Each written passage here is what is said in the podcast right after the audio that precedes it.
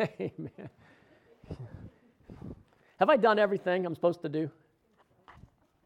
I want to sing. I turn the music on. Hallelujah. Praise the Lord. You want to key it up, Brian?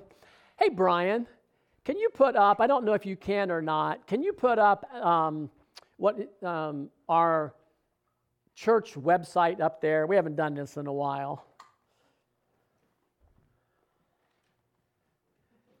I want to show you. How many know, knew or know we have a church website?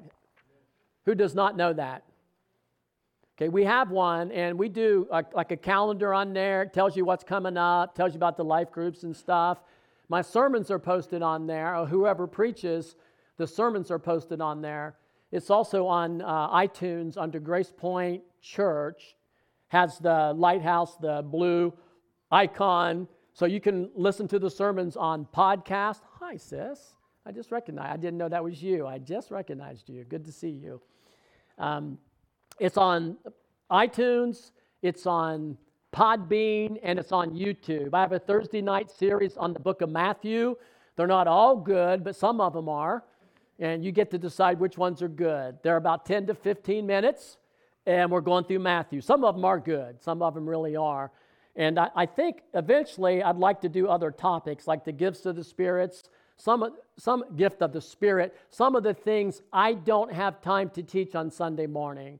I was thinking about this. I get you guys for 40 minutes, three times a month, right? And that's not a lot, really, to preach the Word of God. I have probably 10 sermons in me every Sunday morning, and I have to choose which one to preach. But we do have other stuff available for you guys to check out. Could you find it, Brian, or not too hard? Okay, it's hard. Maybe next Sunday we'll have it up at the beginning. What's the web address?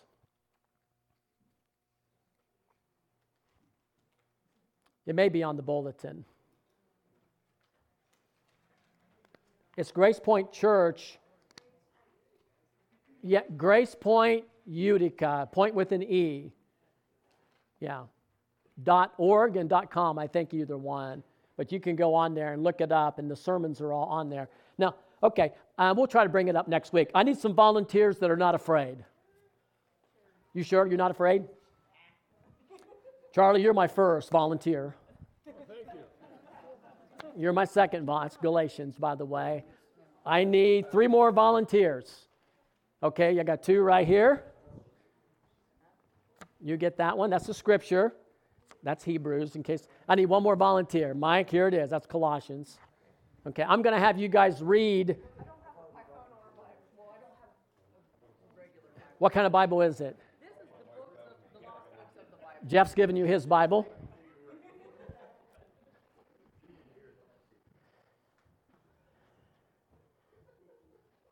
I want to have them read those scriptures, look them up, mark them at the appropriate time that way I don't have to flip there and go into them. I got to cover a lot of ground. And I really want to have an altar call. Um, and it'll be, I'm going to tell you right now, it's going to be for two things. It's going to be if you don't know the Lord and you want to give your life to Jesus, think about it now. Or if you have something that you want to surrender or exchange and give to the Lord that you may be resisting or may be challenged, but something that you want to give to the Lord, the altar is going to be open today, and I, I want to get there. So please be gracious with me. I have about 40 minutes for that, and uh, that's where we're marching to. If you have your Bible, turn to Mark chapter 10. This is not going to be a traditional Easter message, but it'll turn Easter sooner or later. If you're patient, we'll get there. Amen. It'll, it, we'll get there. I have had the rich young ruler on my heart. I was trying to, Menti, you're my witness. I had another text I was going to preach out of, and, and I just couldn't. I can't get this rich young ruler off my heart and mind. There's so much to learn from the rich young ruler. It's in Mark 10, and it's going to start with verse 17. I'll be reading from the New King James translation. Um, April, is that a literal or a functional translation, the New King James? Yeah, it's literal. Very good. It's a literal translation. The, the uh, NIV, is that literal or functional? It's functional. We're learning that on, on uh, Tuesday night. If you don't know what that means, uh, come on Tuesday night and we'll teach you. All right, verse 17, chapter 10. Lord, settle my spirit, Jesus. Help me to communicate what you want to say to your people, Lord. You have a word for your people, and you want to speak into our hearts. You want to help us, Lord, and give us grace today. Lord, do it. Minister to your people your word by your Holy Spirit in Jesus' name.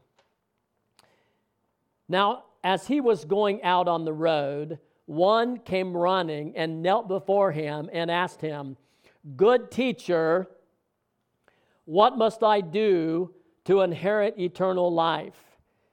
And Jesus said unto him, Why do you call me good? No one is good but one, and that is God. You know the commandments don't commit adultery, don't murder, don't steal, do not bear false witness, do not defraud, honor your father and mother. And we're going to stop there before we go on. We've got more, more to go on with. The, sum of this is repeat. I mentioned it last week, but I'm going to cover it so I can move forward. This rich young ruler is on the side of the cross before Jesus died, isn't he? How do we get saved, ladies and gentlemen?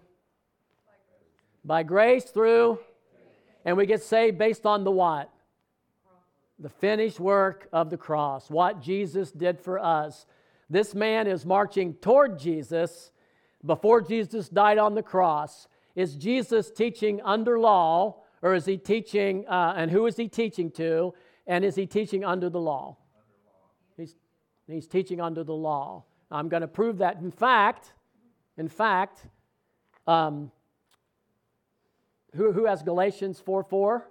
Stand up and please read Galatians 4 4.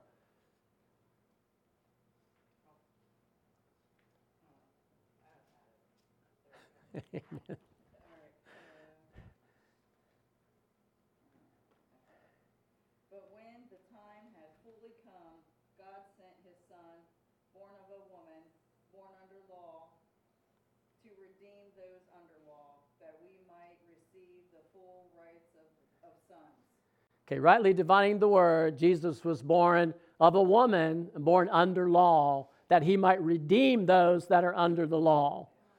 So, why that's important is because Jesus tells him, Well, have you kept the law? Isn't that what he asked him? Does everybody see that? And what is the righteousness of the law? How do you get right with God through the law? Not you obey it all. Charlie, would you stand up? And read Leviticus 18 5. Ye shall therefore keep my statutes and my judgments, which if a man do, he shall live in them. Okay, you, I am the Lord. You shall obey my statutes and my commandment. If you do, you'll find life through them. Okay? And that is true. And so Jesus tells him that. Now we know have all sinned and come short of the glory of God. Has anybody other than Jesus the Christ ever obeyed the law completely? Is there a problem with the human heart? Does the Bible say that we were born dead in our trespasses and sins? It does say that. So there's a problem with the righteousness of the law. No one's ever kept it except who? Oh, we're going to talk about that. So Jesus points him, he's, he's born under. Did God want his children to obey law, his law? Yeah, of course he did. And if they were going to obey it, it was going to be by the grace of God. It was going to be based on a relationship with God. It was going to be through prayer. It was going to be with God's help. Amen. You're never going to do it. Even David had the Spirit uh, teaching him, and he had anointing on his life. But even David fell short of the glory of God and sinned. Probably more than once. We know of several that he committed. And the guy, first of all, and I, I, mentioned this before, when he came to Jesus, he said, Hey, good teacher. This guy, no doubt, had made his rounds to many different rabbis. What do you do if you go to a preacher, say you're living with your girlfriend, and you, you know, and you want the preacher to tell you it's okay, and you go to a preacher and he says, No, you can't live with your girlfriend Yes, God, you need to get married. There's a lot of grace. We forgive you. God's merciful. He'll forgive you, but you need to do the right thing. If you're going to be with her, you need to get married. If you're not going to get married, you guys need to move out. Now, what do you do if you go to a pastor and he tells you that and you don't like it? You go to another pastor, right? You go to a good teacher. You say, hey, good teacher, that brother Brad's too hard. He's legalistic. I don't like him. Uh, what do you think? And, you, and hopefully they'll say, well, God understands. Right? That's what you hope they're saying. God understands, you know, uh, you're not saved by works anyway. Do as you will. God loves you. There's a problem with that. Wrong answer. And that's true with many different sins. Of course, it's true with all sins. you know, sin is sin. And the law does teach us and tell us what sin is. In fact, in Galatians, and Jeff, I can't go there, but in the book of Galatians, it says the purpose of the law, read Galatians 10 times and come back and talk to me. Galatians says the purpose of the law was to show you what sin was. It's telling you. And we're talking God's moral law here because there's other aspects of the law absolutely been laid aside, fulfilled, laid aside. So the moral law, God is telling us what right and wrong is. He's instructing us. Law gives you the knowledge of sin. It also convicts you because no one has ever kept God's law perfectly, and the purpose of the law is to drive you to Christ. Your Savior, God wants to get the law keeper inside of you. When you get saved, what God's doing, He's making an exchange. Little hint to the end of the message. He's making an exchange. He's taking that dead spirit that was in you and your heart is stone, and he's putting a new spirit in you, and he's putting a new heart in you, and that actually is the spirit of Jesus. And when you are following Jesus, you get the want tos. I mean, you, even if maybe you're struggling in an area, you want to do right. How many of you are saved and you want to do right? Amen. And you have the power to do right because the do righter is now in you. If you follow him, he'll pour out his grace on you. I didn't say there wouldn't be encounters. We're going to talk about that. I didn't say there wouldn't be struggles and things that you need to deal with because there will be things you need to deal with. But um, the law, if you keep it all, you'll be fine. The problem is no one does. So this guy says, Hey, I've kept it all. Now, is that true? Now, he might have been doing pretty good outwardly, and he might, you know, Paul said, Paul the apostle said he kept the law blameless. Didn't he say that? You guys know the what's the problem with Paul saying he kept the law blameless? In the name of the law, he murdered Stephen and he was full of hatred. But he said, I kept the law blameless. He thought he was doing God a service when he killed Stephen. He thought he was obeying God when he killed Stephen. No, Paul didn't keep the law blameless. He murdered Stephen. But in his mind eye, he was meticulous about keeping the law. No one has ever kept the law. We may do better than others. We may, you know, uh, do, you know, when I was a kid, I did good for a while. How many of you do good for a while, but then you kind of mess up sometimes? You know? Amen. Well, you know, well, yeah, we do good, and, you know, Christ lives in us. We're following the Spirit. We like to say, and this is no excuse, we like to say, I was in my flesh. Anybody ever say that? Just stop it and say, I sinned. okay?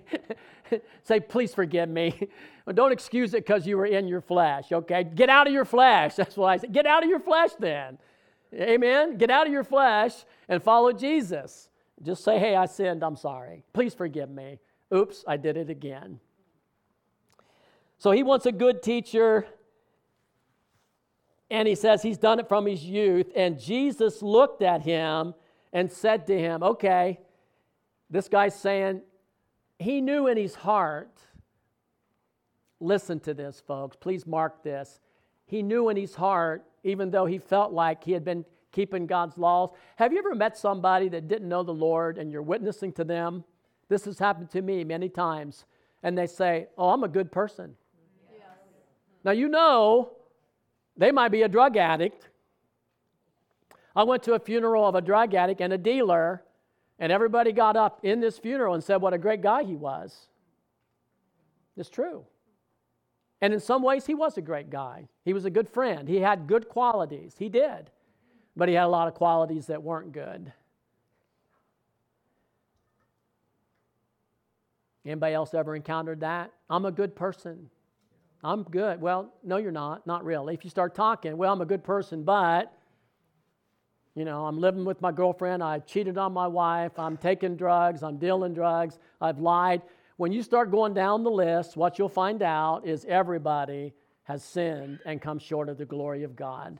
You find out that they're really not a good person. That is a delusion. Don't look at anybody else and try to find this answer.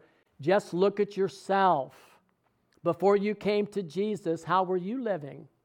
Don't look at anybody else. Look at yourself.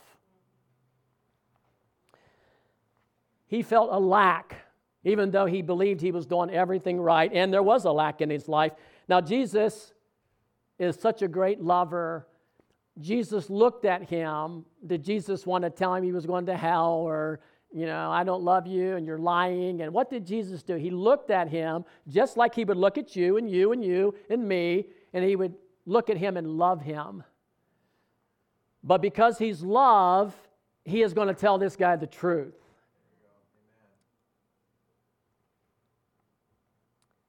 Understand who this guy is dealing with. He's not dealing with a good teacher He's dealing with the Son of God who has authority on earth.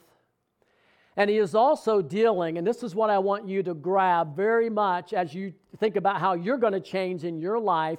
He was dealing with the living word. Think about that. He's dealing with the living word. Jesus is the word made flesh. He is God in the flesh. He's one with God. This guy is encountering the living word. We're going to talk about how we encounter that same word, Jeff, here, here in a minute. But this guy didn't have what we have now in the New Testament, but he is looking at the living word. And the living word says, okay, you lack one thing, go your way, sell whatever you have, give it to the poor, and notice, Jesus didn't say, Give it to me. He didn't say, Give it to the church. So, so everything you have, give it to the church. That's okay if you do it. It's not what he said. He said, Give it to the poor. He took the offering away from himself and said, Bless the poor with it. It's not about me, it's about you. I don't want your money. Give it to the poor. Sell what you have. And he said, Then you will have treasure in heaven, and take up your cross and come follow me. Who has Matthew 6:20? Go ahead and stand up and read that. Store your treasures in heaven, where they will never become moth-eaten or rusty, and where they will be safe from thieves. Okay, this is not a new thing with Jesus. Jesus talked about it in the Sermon on the Mount. Paul talks about storing up treasure in heaven. He's saying, Sell everything you have, take up your cross, and follow me. But he was sad at this living word. And he went away sorrowful because he had great possessions. Now, I have said this guy did not know God was making him the deal of a lifetime. He, he would have been one of the early followers of Jesus. Who knows what Jesus had in mind for him? But his money obviously was standing between him and God. I don't think anybody in here ever got saved by selling everything they had and following Jesus. Did you? No. This guy had an idol standing between him and God. Jesus was offering him the ultimate call and the ultimate grace. The grace to follow Jesus was in that command. And we're going to talk about that a little bit, how you interact with it. And because he could not make that exchange, he went away sorrowful. How many have ever sympathized with the rich young ruler? Me and Mike. Good, that's good. Me and Mike and Mandy, that's good. Put yourself in his shoes. You're a young YouTube sensation. You're 21 years old and you're a young millionaire you love God and you're following God, and you know all of a sudden you got all that you got girls like you, you got money, you got a Ferrari, everything's going your way, and you meet Jesus, the living Word of God, and you know something's missing in your life, and you ask Jesus what it is, and He says, Sell it all and follow me. Put yourself in His shoes. Not too easy, is it?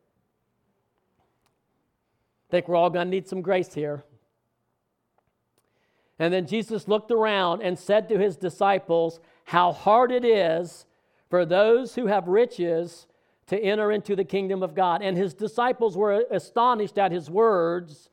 And I want to tell you one reason they were astonished is because under the law, wealth and riches were promised, and they were a blessing promised to uh, the believer. Did you know that? Deuteronomy 28, Psalms 112, and on and on. They were promised if you obeyed God, He would bless you with wealth. They're like, well, if a wealthy guy who's obviously being blessed by God cannot be saved, who can be saved? And they were astonished.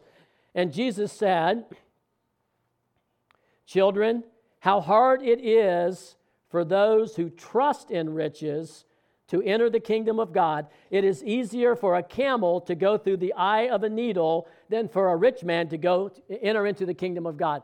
It was the fact that he was trusting in his riches. What are you trusting in today? What are you trusting in today for eternal life?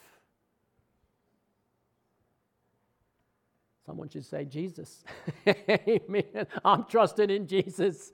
Oh, I'm running to Jesus. I'm kneeling down to, before Jesus.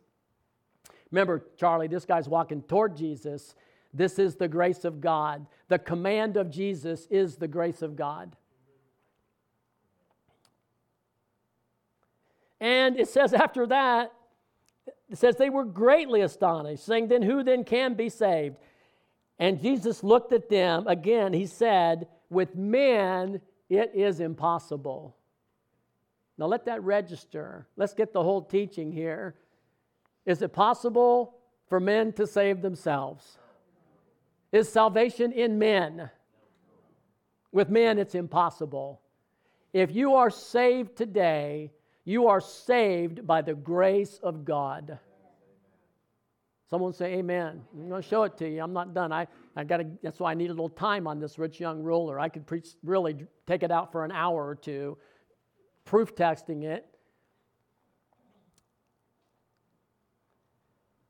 But with God, all things are possible. Someone say amen. amen. If you're lost out there, you're not a lost cause. If you're in a controversy with the Lord, a sin that you can't seem to get free from, you're not a lost cause. Jesus knows how to save you. I love those songs this morning. Jesus paid it all, all to him I owe. Sin had left the crimson stain, he washed it white as snow. He did it. Peter said, Look, we've left all to follow you. And he said, Assuredly, I say to you, there is no one who has left house, or brother, or sister, or father, or mother, or wife, or children, or lands for my sake in the Gospels. Get this. This is what my message, I've been talking about the great, ex, the great exchange. Who shall not receive a hundredfold now in this time? Someone say, now in this time. What does that mean? And I, you don't hear that preached very much. That one kind of gets ignored in this teaching. In other words, God's a rewarder. How that's going to manifest in your life, I do not know. But the Lord, will, you will never outgive God. You will never out-sacrifice the Lord. You will never outdo God. And in fact, the reason those apostles, and I talked about this last week, were able to follow Jesus because he called them. That rich young ruler wasn't called by Jesus, he called him in the middle. Every apostle that followed Jesus, Jesus called them. And the grace was in the fact that he called them. And there was something about his call, there was something about his word, there was something about Jesus that when he called, they answered. And they gave it all up for Jesus. They didn't bat an eye. And he said, You boys are blessed. You find out they're going to be on 12 thrones judging the 12 tribes of Israel. They didn't lose out. they gained. And he said, in this lifetime and in the world to come, eternal life. The command of God is grace. I remember when I got saved, there was a command You're a sinner, you need saved, you need Jesus, get down to this altar. I tried my best to disobey that command until my heart nearly bumped out of my body. And until I heard the Holy Ghost screaming, You are a sinner. That was the command of God. And by the grace of God, I wound up down at that altar and I prayed a prayer like you prayed. And lo and behold, I got saved. Amen. And that, uh, somehow you did too. Amen. The grace of God's in the call. Okay.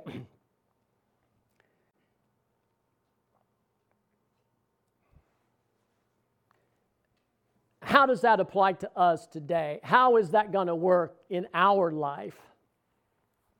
How do we encounter Jeff the living word of God now? Who has that Hebrews 4:12? Stand up and read it, sister. For the word of God is living and active, sharper than any double-edged sword. It penetrates even to dividing soul and spirit, joints and marrow. It judges the thoughts and attitudes of the heart. Okay. Paul says here in Hebrews that the Word of God is what? Living. Jesus is the living Word of God. When we encounter the Word of God, when you sit down with your Bible and you interact with your Bible, with the power of the Holy Spirit, I'm not talking about legalistically trying to find a bunch of rules. But when you got a situation and you're praying about that situation and you're seeking the Lord and you're in that word, which is how I handle every problem, I get in the word and say, God, what are you saying about this situation? I need to know.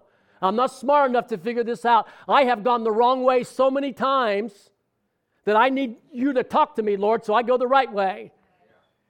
If I'm smart, it's because I'm God makes me smart. And if I'm not smart, it's because I go the wrong way. I had an encounter about a year ago, maybe a little more now, where the word was guiding me one way and I kept trying to go another one. And I know I'm the only one in the church that ever happens to.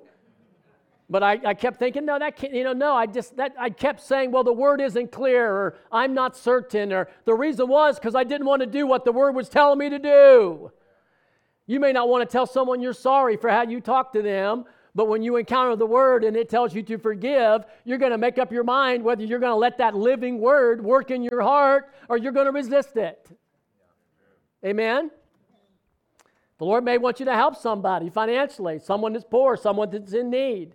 And when you get in the Word, He's going to interact with you. I know because He does it with me. The living Word, that Word that when you get into the, the Scriptures, the Word says faith comes by and hearing by. Well, you get grace by faith, and that comes through the Word. So sometimes it's what that preacher, if your preacher's got the Holy Ghost in him, he'll preach something that'll penetrate right into your heart, and it'll be the living Word speaking to you. You got to decide whether you hate me or you're going to believe that God's really speaking to you. You're going to decide whether you're going to obey that word. You know, there is an obedience to faith. How many of you ever read Hebrews 11? Faith does something. Faith don't sit still. Faith does something. Faith moves. Faith acts. Faith gets busy. Faith's going to move. Want you know someone has faith because if you got faith, it's going to do something. It all starts in your heart, and I wanted to get at it last week. God, first of all, does not deal in your actions, He deals in your heart. Where do people err? In their hearts. If you've got a root of bitterness, it's in your heart. If you've got an angry word, it's in your heart. You, some of you don't talk right to people or blow up on people, and you do it and you think it's nothing. You got to deal with what's in your heart because it's going to happen again and again and again and again until God deals with your heart. It's always in your heart. If you're an addict, it's in your heart.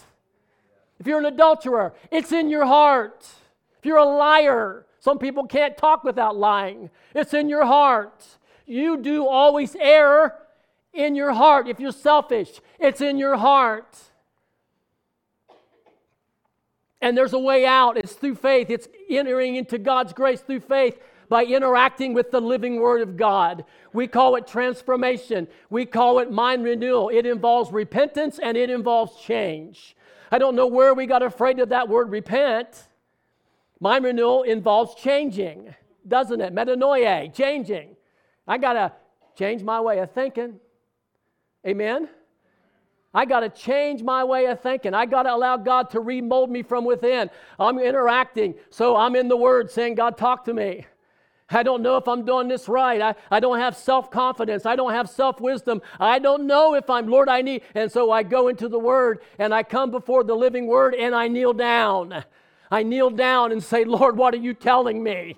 I bow down and say, Oh, not good teacher, Jesus, my Lord, what are you telling me? Because if you don't tell me what to do, I'm going to mess up again. I'm going to make a mess of this. Help me, Lord. Help me, Lord. Be merciful to me. Be merciful to me. I need your help. I need your help. I need your grace.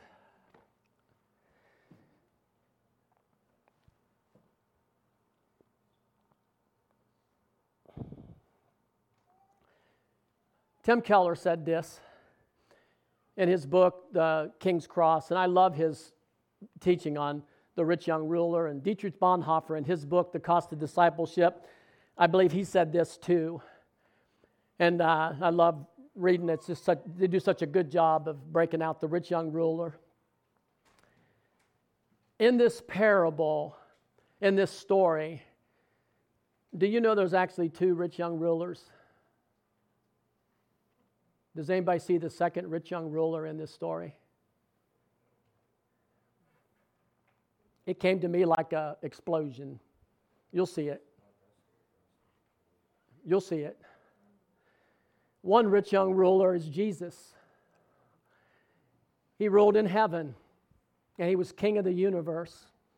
And he had more wealth and more glory and more fame and more love and more possessions and more of everything than any man that ever lived. Jesus had more glory and more honor and more wealth than any man that ever lived. And him and his father were talking, and he saw our miserable estate. He saw us in our sins. Every person in this room, without this second rich young ruler, would spend eternity separated from God in hell. And you deserve to be there. The second rich young ruler gave up everything. He gave up his glory. He gave up the praise and the worship. And he became a man. And he made an exchange, the great exchange.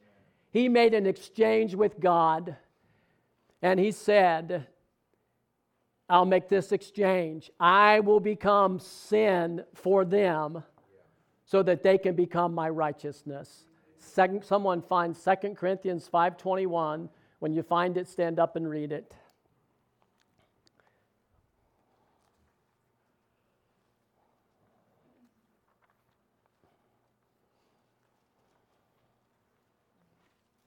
Menti, go ahead.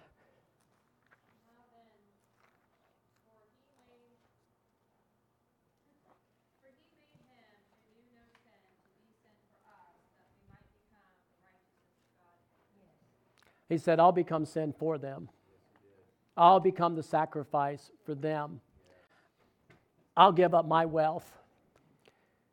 This, this is mind blowing. I'll become sin, their sin. I'll take the full weight of their sin, not mine. And there'll be a great exchange. Remember, I talked about the process of life is the process of exchange. Jesus is the one that started it. The reason we do it is because he did it. He's our Lord and Master. We can never replicate his great sacrifice. I'll become sin so they can become righteous. And he did it. And everyone that accepted him in here, the Word of God says, You are now the righteousness of God in Christ by faith. Your sins are removed and washed away. My Savior took your sins on the cross.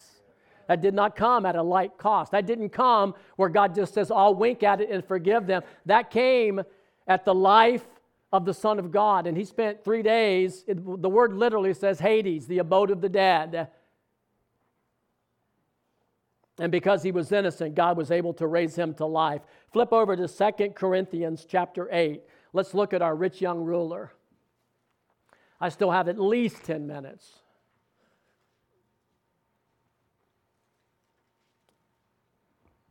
Please write these scriptures down, meditate on them, think about them. Jeff, he mentions grace here. I'll just start with 8 8. I speak not by commandment, 2 Corinthians 8 8. I speak not by commandment, but I am testing the sincerity of your love by the diligence of others. For you know the grace. Someone say grace. grace. The grace of our Lord Jesus Christ, that though he was a rich young ruler, though he was rich, yet for your sakes he became what? Poor that you through his poverty might become what? Rich in righteousness. Actually, we'll get into this. Your salvation is triune, which means it's three part spirit, mind, or soul, and body. He handled every part of your separation and your negative toward God. Jesus took it all. Doesn't the word say he'll supply all your needs? Doesn't it say he delights to bless the, his servants? It does say that. And Paul, Paul was actually teaching on giving, sowing, and reaping here, which I don't want to go into because it'll miss my greater point. That he became poor that you might be richly blessed. He took your sins.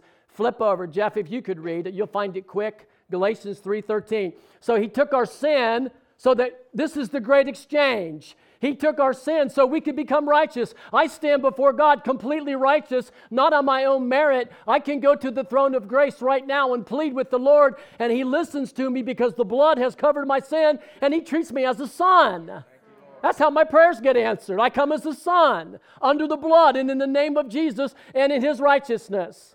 And when I do that and I let the Lord deal with me and I make these living exchanges when I encounter the living word, things happen in my life As long as I don't dig my heels in.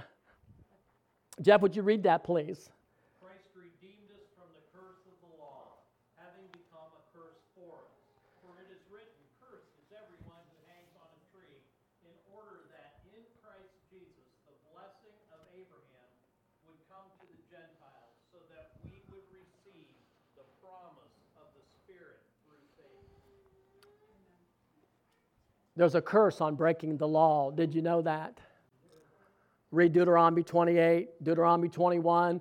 The curse of the law includes poverty, sickness, all type of evil, all type of things come on. You know, when Adam sinned, there was a curse that came on Adam when he sinned. The Word of God says that Jesus took your curse, and you can go as far with that as your faith will take you. You can go as far with that as your faith will take you. He took your curse. So, so God could put His Spirit, and that's the Spirit of Christ in you, right? You can be led by that Spirit. You can be filled with that Spirit. And if you're led by that Spirit, and if you're filled with that Spirit, you're going to receive the blessing of Abraham by faith. You're going to receive God's grace by faith. Someone say, Amen. Are you guys with me? I've been wanting to preach this for so long, I'm about trembling. I don't have time to go into it all. I'm going to read, uh, I think I have two more scriptures and I'll end up. Galatians 2.20 says, I was crucified with, says, I no longer live. He says, yet I do live, but it is no longer I, but it is Christ who lives in me. And this is salvation. There was a great exchange. God took you out of the way because you're under a curse and you died on a tree. You died on a tree. You may not know it, but you died on a tree. That was you up there. The word says in Romans 6 6, you were co crucified with Christ. You were up there. Your old man was hanging on that cross, crucified, because Jesus drew you into himself and nailed you on that cross and you died. That's what the word means, brothers and sisters, when it says you're a new creation. That old sinful self nailed to a tree with Jesus. When you believe it, the power of it comes into your life. It's the truth. So not only was sin borne on the tree, your poverty borne on the tree, the curse was borne on the tree. Jesus bore your sick, he bore it all, your sicknesses. But the best news is he bore you on that cross. You were crucified with Jesus, and now you've been raised. Here's Easter. You ready for Easter? This is my Easter sermon. You have been raised from the dead. You have been, you're not who you used to be. So why are, that's what Paul said, shall we continue in sin that grace may abound? He more or less said, and please forgive me, my paraphrase, are you stupid? If you are dead to sin, are you? Yes, you are dead to sin. Whether you know you are or not, have the sense to know it, you are dead to sin. He says, so why would you keep living in it? Don't you know what sin does to you? Don't you know what that sin is doing to you? Don't you know how it's killing your marriage? It's killing your money. It's killing your family. It's killing everything. You, it's dead. It's cursed. He said, why would you want to continue in sin? Are you a dodo bird? Are you going the you're going to become extinct? You going the way of the He said, "Listen. You're dead.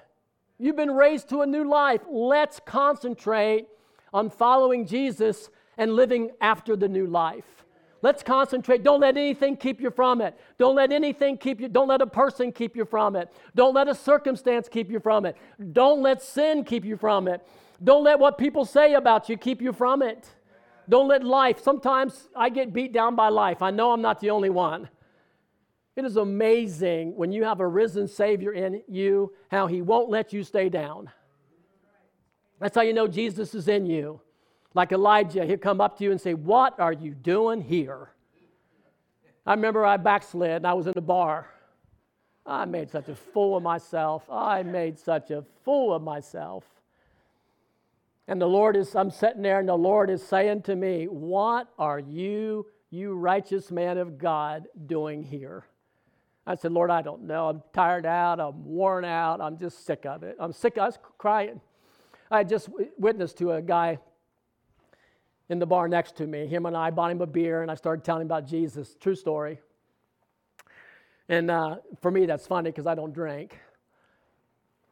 And I'm sitting there, and, he's, and he got mad at me because I told him he was going to hell. And you do that after a few beers, you know.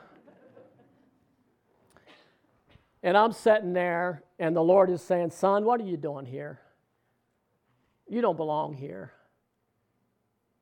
Anybody ever been somewhere where the Lord said, You don't belong here? Elijah was running from Jezebel and he said, Lord, I'm done. I'm tired. I quit. I'm just going to go with my fathers. I'm going to quit. And the Lord said, No, you're not. No, you're not. Not yet. I'm not done with you yet. Go do this, this, and this, and then I'll let you go. But you're not going. The Lord has always encouraged me, even in my stumblings. No, that wasn't yesterday, folks. I want you to know that. That was a long time ago. That wasn't when I was a pastor. Amen. That's pre Pastor Brad, okay? Last scripture, and Mike, I think you have that. Would you read Colossians 2:10?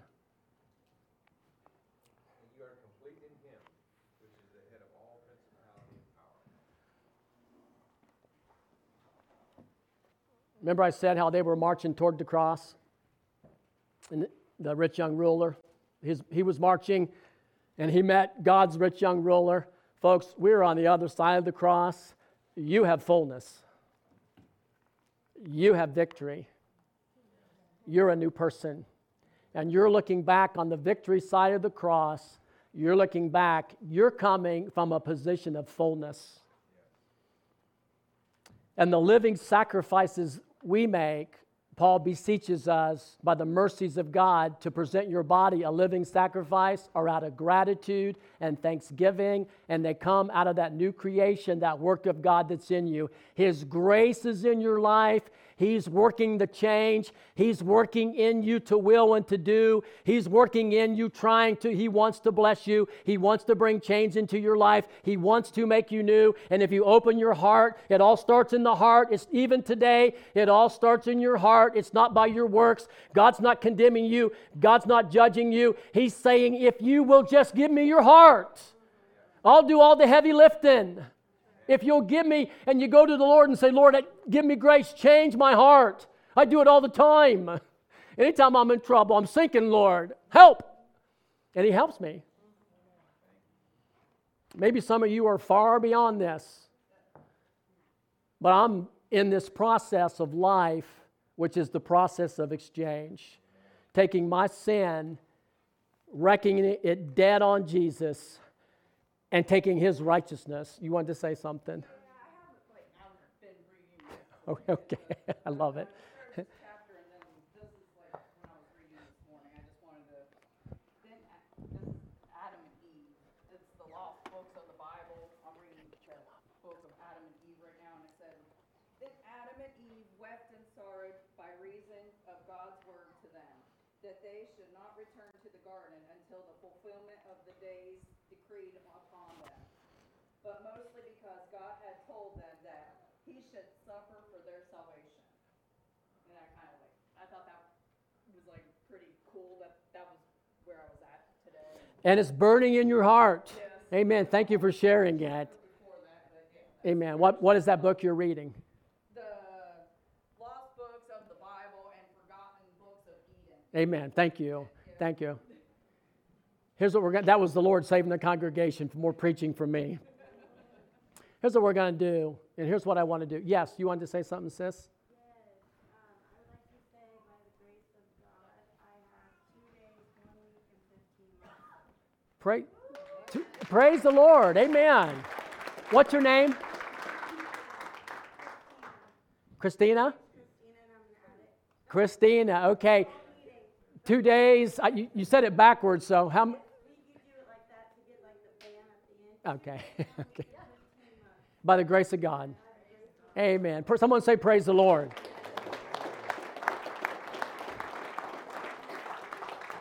See, I was probably about 45 years old, so I've got, I'm 63 now. I, I don't know how many, I'll have to figure that out since I've had my last drink. Here's what I want to do, folks. We're going to worship the Lord. If you have to leave, if you must, then leave quietly because I know the Lord is dealing with some. If there are things in your life that you want to lay down, maybe God's dealing with you and you, frankly, have been running like Jonah from what the Lord's been telling you. You're not involved in the process and you want to get involved in it. I assure you, God's mercy and grace is in your life. And you might need to repent and lay some things down. The altar's going to be open for that.